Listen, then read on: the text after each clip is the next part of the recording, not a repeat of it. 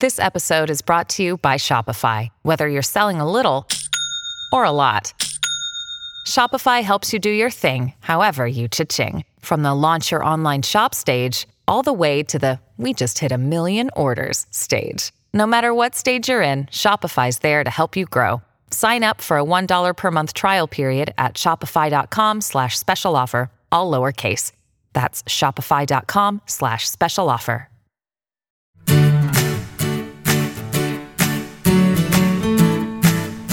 Hey, everybody, this is Phil Town. Welcome to the Invested Podcast. And if you're waiting for Danielle to sign in, so am I. I've been waiting for weeks now. My poor, poor daughter is still dealing with COVID. She's getting very, very much better, but man alive, it can really, it can really hang on for a long time. Um, I don't wish this on any of you, and hopefully you're taking precautions um, and playing it safe and wearing a mask and social distancing and all those things that unfortunately we in the West are not doing nearly enough of. So um, let me just say that I miss her desperately, and this podcast definitely needs her. But at the very moment, I am going to just do a series of questions and answers today. And hopefully that'll get us to where she's going to be back with us next week. She's really getting close to coming back. I'm super excited. And for those of you who are new to the podcast, which has got to be just about nobody, because um, you guys who are new are starting at podcast one, by the time you get to here, you pretty well got this figured out that we are working hard to educate both ourselves and everybody else on the best investing strategy that there is in the world. Strategies that some of the best investors in the world simply say are the only strategy of investing that makes any sense and uh, and that is simply trying to buy ten dollar bills for five dollars. I mean, that's what you do when you go to a garage sale, right? And that's really good investing. That's what we want. We don't want to speculate um, when we're buying into companies. We want to buy them at a price that reflects a great discount to their real value, so that we, um, even if there's a, a mistake that we make, we still get out of it without losing any money. So, this investment style is all based around the strategy of rule number one, which Warren Buffett famously said is don't lose money. And of course, rule number two is don't forget rule number one. So let's dive in now with, uh, with questions. I'm just going to open the mic and here we go. Hi, Phil and Danielle. This is Meg calling from Whidbey Island.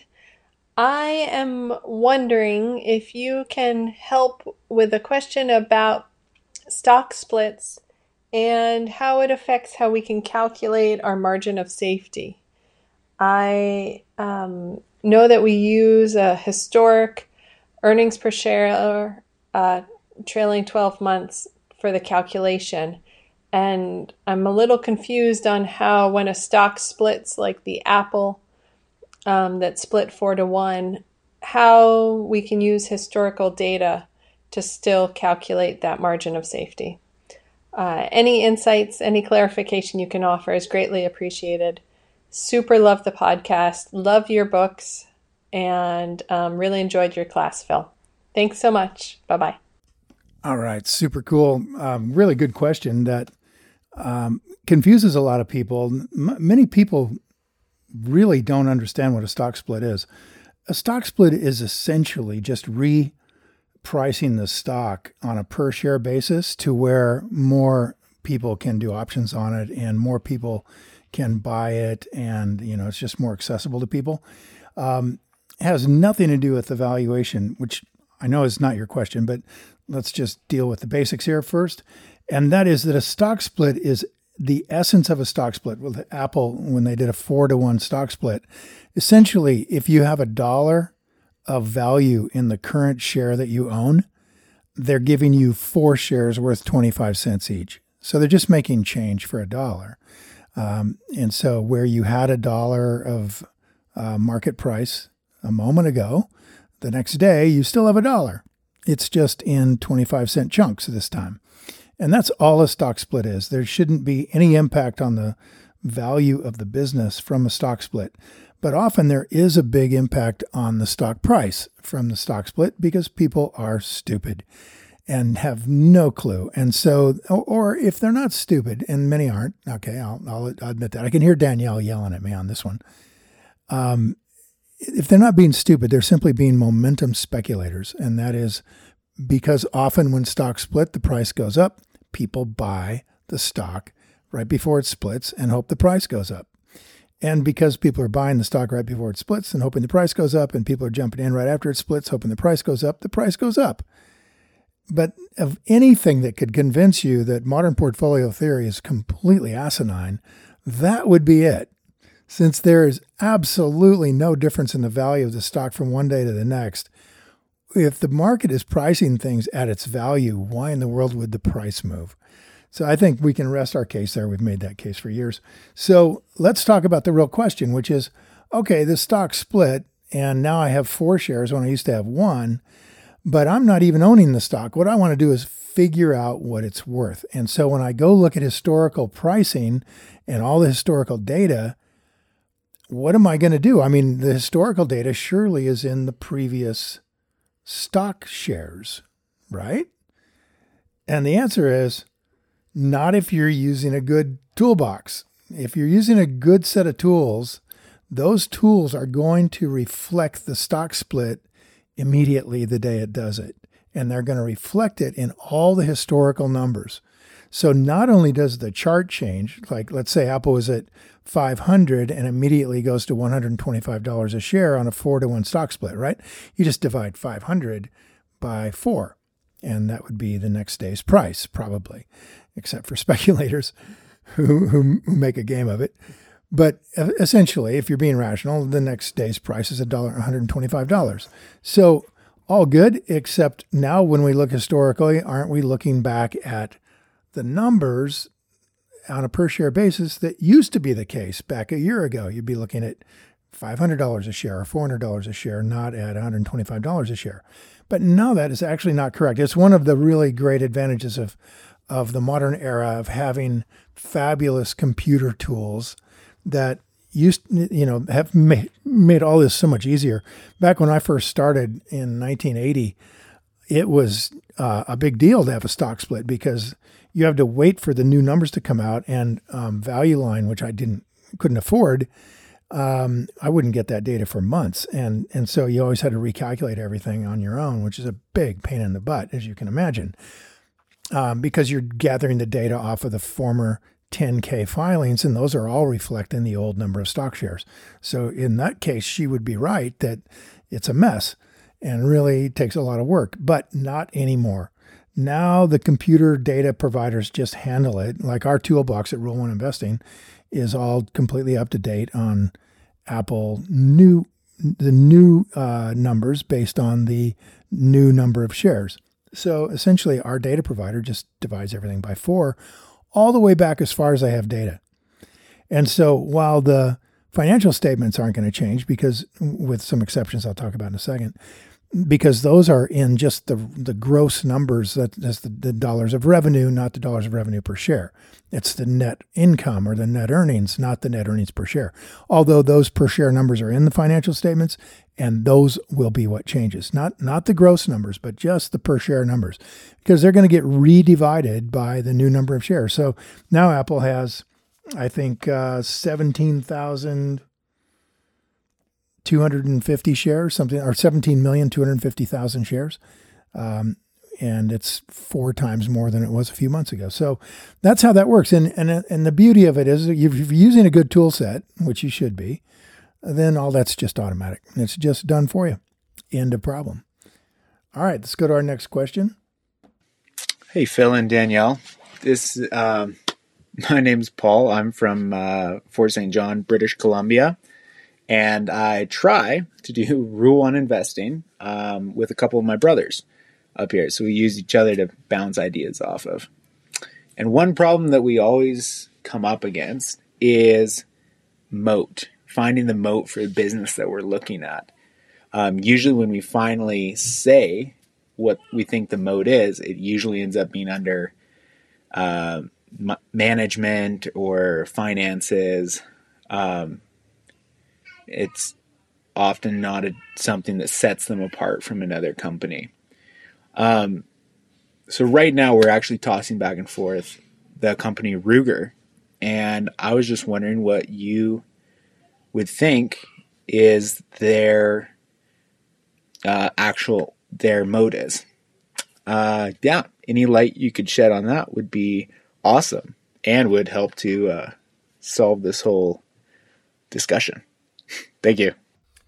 All right, Paul, good question about moat. Um, the first thing I would do when I'm looking at moat is uh, go to the 10K, um, the annual report, and go to the competition section and see what it says there. Generally, there's a there's a statement in the competition section that is, of course, they're not going to say the word moat, but what they'll say is, we compete based on something, right? So if you go to Apple, which you were just talking about, um, you were to go to that section, it would say we compete based on um, our environment. We have an ecosystem, and all of our products combined in the ecosystem give us a dominant position in the marketplace.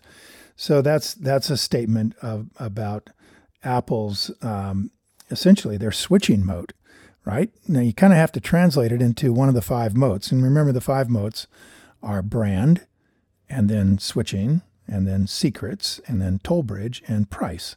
And a networking kind of a thing falls in under switching, like a Facebook page. So the um, so Ruger, I haven't got this right in front of me right now. I probably should should try to bring it up.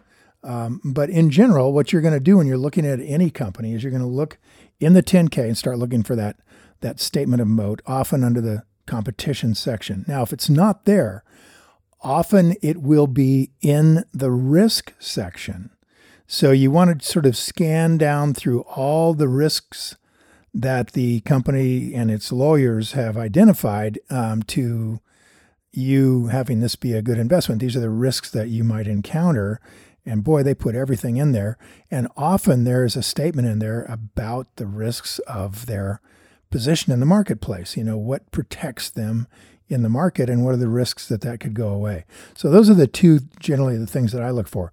Now, also, you should recognize that if you don't, what you're saying is that you and your brothers are out there looking for these companies to have a moat, and often you you decide that the really only competitive advantage the company has is it's got great people running it, um, which isn't a moat, right? We we want to have a moat so that as as Warren as Warren says, we want a moat so big that an idiot can run this company because sometimes an idiot will, or someday an idiot will.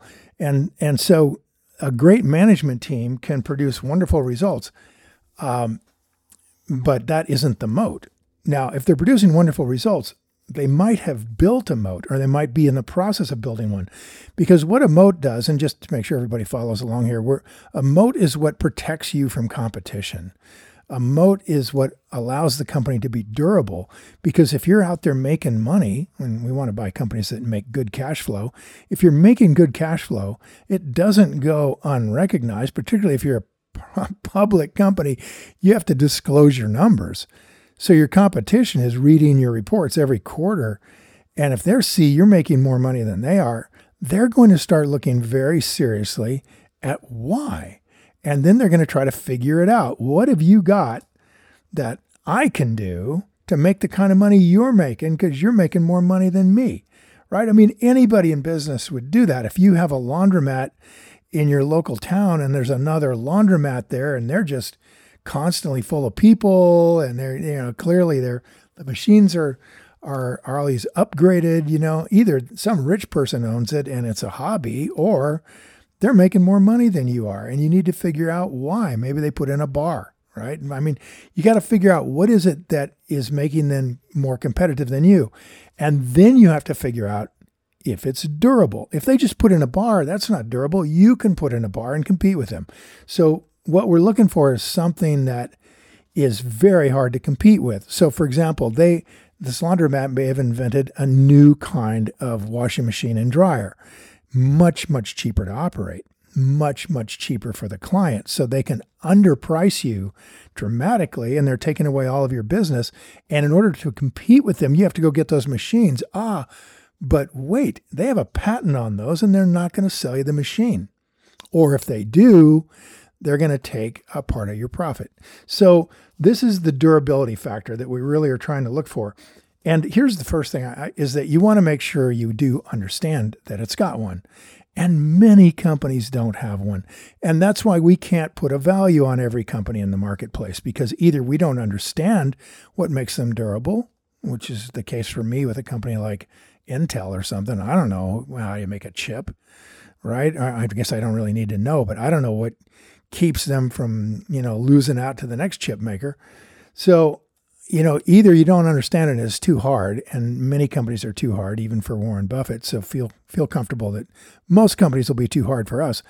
Or, you know, if it's not too hard, if it's, you know, something pretty simple like a hamburger maker, you know, then you got to think, well, does it have one?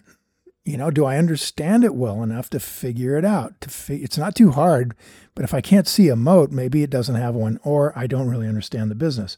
So I would look at it like this if the numbers are really good, then there might be some kind of a moat there. Um, probably is some kind of moat. Then your job is to figure out what it is and is it durable? Is it as durable as railroad tracks are for a railroad company, right? Because you can't put in any new railroad tracks. So it's an incredibly durable moat. Or the airlines have gates and you can't put in any more gates at Atlanta International, right? or Chicago.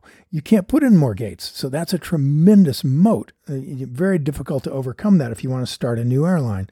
You got to board people with a ladder, right? So let's go on, uh, Paul, to Ruger.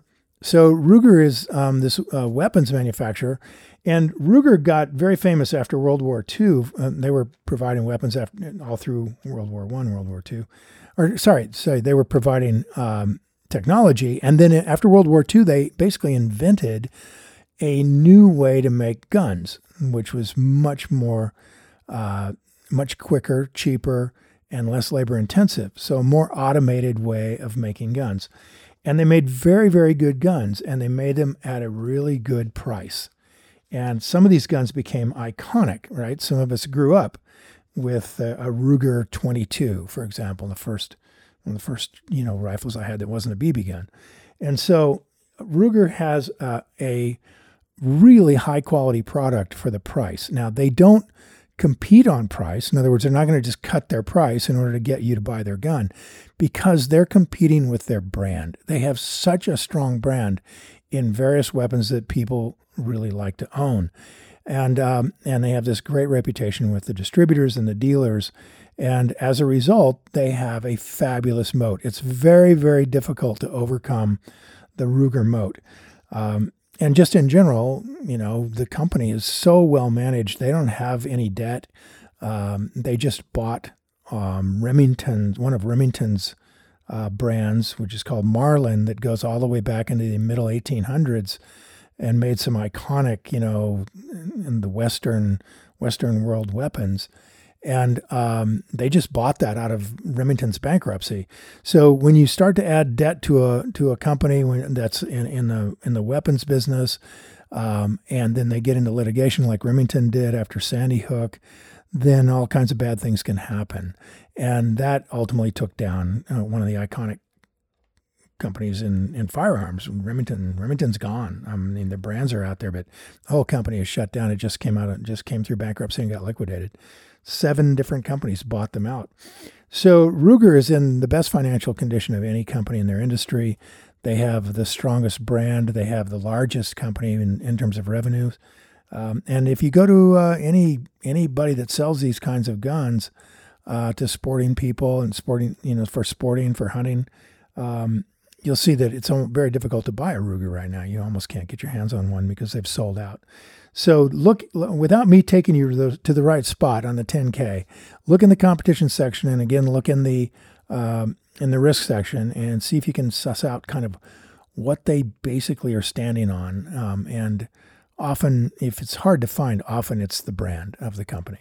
Um, but in this particular case, Ruger actually has a fantastic kind of some kind of secrets. It's not a it's not a secret like a patent, but they also have fantastic production capabilities um, and that allows them to have uh, a, a, really good pricing, which gives them great margins.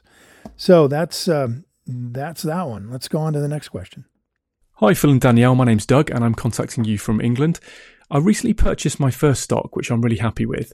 It doesn't pay a dividend, but I'm not particularly bothered by that because I'd rather the company reinvest the surplus cash in order to grow the business and give it a, a larger valuation further down the line. However, it did get me thinking about the subject of compound interest. So you talk a lot about how vital compound interest is in successful investing, but presumably this only applies to stocks that pay a dividend and relies on you reinvesting that dividend. So I understand that if I invest $1,000 in a company and I receive, for example, $100 in dividends that year, that if I reinvest those dividends, I've taken my initial investment from $1,000 to $1,100. And if the company grows by, say, 20% that year, I receive a 20% boost on $1,100 as opposed to the original 1000 etc. However, if my stock doesn't actually pay a dividend, presumably compound interest is irrelevant. If I intend to sell my stock when it hits sticker price, it doesn't actually matter if it occurs within four years or 10 years, as I won't actually make any compound interest in between. So my question is, does compound interest only apply to stocks where the dividend is reinvested, or am I missing something? Thank you. All right, Doug. Um, yep, I think we're missing a something here. I would I would say that we're talking about not so much compound interest as compounding, um, whatever the capital is. So um, you're correct. If we were just talking about compounding uh, the cash flow coming off a company, then it really com- the concept of compounding wouldn't apply uh, to any of, of those companies other than those who are paying out dividends. But in fact, compounding is so critical to becoming wealthy. Um, if you even if you never buy a company that pays dividends, in fact, arguably, the best companies don't pay dividends. Uh, the best companies, for the purpose of compounding, don't pay dividends at all. Um, and the reason for that is because if you can own a business that is such a wonderful business that it can earn money, it can earn cash flow, and then hold that cash flow as equity, right? And they don't have to spend it on replacing air, you know, airplanes or, or railroad trains, right? They just hold the com- the the the cash flow from the previous year that becomes equity in the company. And then they get a return on that equity of 20% a year or 30% a year. That's nirvana because take that example that you gave you get a thousand dollars and then the next year it goes up 10% or something what if you got a thousand dollars of earnings into this company that you own entirely right i always want to think of, of ownership as something we do and we own it entirely as our the sole owner you get a thousand dollars and instead of you taking it and having to put that money someplace in order to compound it, you got to put it somewhere. It's got to go into the bank and it'll compound it, you know, if you're in Germany, it'll compound it minus, you know, a tenth of a percent or something. In the United States, you could put it away for 10 years, it'll compound at 0.7% per year, which is ridiculously low, um, except when you compare it to Germany. So you're going to compound at very low rates if you have to take that dividend and put it someplace safe. How much better would it be if you let the company compound it itself. So they take the $1,000 and like an Apple computer, they might make 20 to 30% on it the next year. And your $1,000 just became a much larger equity chunk. And now that 1000 is say worth 1,300 of new equity plus the additional equity that they made uh, over the top of that. So you've got this growing equity pile uh, that is so powerful that Warren Buffett says it's a bit like an equity bond. So, where a bond would have interest, the equity bond doesn't pay interest, doesn't even necessarily pay dividends. It just compounds the money inside the bond. So, where the bond doesn't compound the money inside it, it's paying it out every year. The equity bond is compounding the money actually inside the bond. And so that money starts to grow. And since companies' values in the market reflect ultimately their ability to grow that capital over the long run, then ultimately the stock price will reflect that kind of growth rate. It'll be in the stock price. And so when we're saying that we are going to buy a company, let's say for $100 a share, and the company is compounding equity very, very very well. It's growing at, you know, 20% a year. Five years later, or let's say six years later, seven years later, I think at 20% a share, about seven years later, um, or 20% per year, seven years later, that company will be worth four times more. You will have compounded your money, compounded annual growth rate of 20% per year. So your $1,000 will become $2,000 and then become $4,000 in seven years. And in about 11 years, it's going to become $8,000. So if you look at how this money is growing, it starts at a thousand and then you leave it alone with a wonderful business. And that money just compounds mm-hmm. itself. Its compounded annual growth rate is stunning at 20% a year. So that 11 years later you don't have a thousand anymore. You have 8000 and if you were to do the math on what that compounded annual growth rate would be it'd come out around 20% and that again is because at the end of the day the market isn't just an emotional machine that's putting prices on based on who's the most fearful or who the most greedy is, like where we're at right now, right? It's actually a weighing machine. It's actually going to weigh out the value of these companies. And if this company is able to build on its assets every year with a huge return on, on equity, on invested capital of 20% or 30%, oh my gosh, the value of that company, as long as it can continue to do that well into the future, is going to be enormously increased. So if we can buy a company like that when it's on sale, and I think there's a number of companies that are still on sale in this kind of COVID world that we're living in. If we can buy a company like that on sale, and then it does compound at a huge rate of invested capital, return on invested capital, ultimately the stock price will reflect that down the road. And when it does, um, you know, when you're ready to cash in, ideally not until you really need the money in retirement or something. You you've let it, you've let a wonderful company compound your money at twenty percent for twenty years. You know, unbelievable what can happen to thousand dollars, right? I mean, if you're compounding at twenty six percent per year, which is a rule one standard target, you're doubling your money every three years. And many of these companies many of the best companies do compound return on invested capital at 26% per year. And so if they're holding on to all the capital, they're not paying a dividend, they're just compounding that money at that rate and that stock is going to reflect that. Now, you mentioned dividends. We don't we don't not buy a company because it produces dividends and we don't buy a company because it produces dividends. Dividends are a choice of a CEO to allocate capital. And if that CEO sees that they cannot produce a high rate of return on invested capital, then they need to get rid of some of that invested capital. They need to get rid of the capital. And the way they get rid of the capital to bring it down, since they can't they can't invest it themselves with a high rate of return, they got to get rid of some of it. What they're going to do is hand it back to you in the form of buybacks, which gives you a higher percentage ownership of the business if they're buying it at a great price, or dividends. So we would that, that's why we'd prefer to have them, you know, be able to allocate capital to their future growth um, as opposed to paying out a dividend because it's just easier. I mean, they they're able to, you know, compound that money instead of me trying to figure out how to compound the money. And that's really the secret, Doug, is that we're not looking for interest per se. We're looking for value to be compounding at a high rate of return. And the value of a business is going to be directly related to the kind of future cash flows it can produce. And if it's able to continue to grow those at high, high rates of return, which is reflected by high return on equity, high return on invested capital, high return on assets, right? Then you are going to have a real winner down the road in terms of that ability to compound. And the beauty is we don't have to figure out where to put the money if we don't take it in the form of a dividend. All right, super good questions, you guys. I'm going to leave it at that uh, right now. When we come back next week, uh, we'll have Danielle back. I'm so excited. She's getting stronger and stronger, and uh, and fighting off that horrible virus. And all of you, stay safe, you guys. Um, until next week, time to go play. See ya. Hi, guys. Thanks for listening to Invested. If you enjoyed this episode and you want more information or to listen to additional episodes, visit our website at investedpodcast.com and sign up for my virtual workshop right there.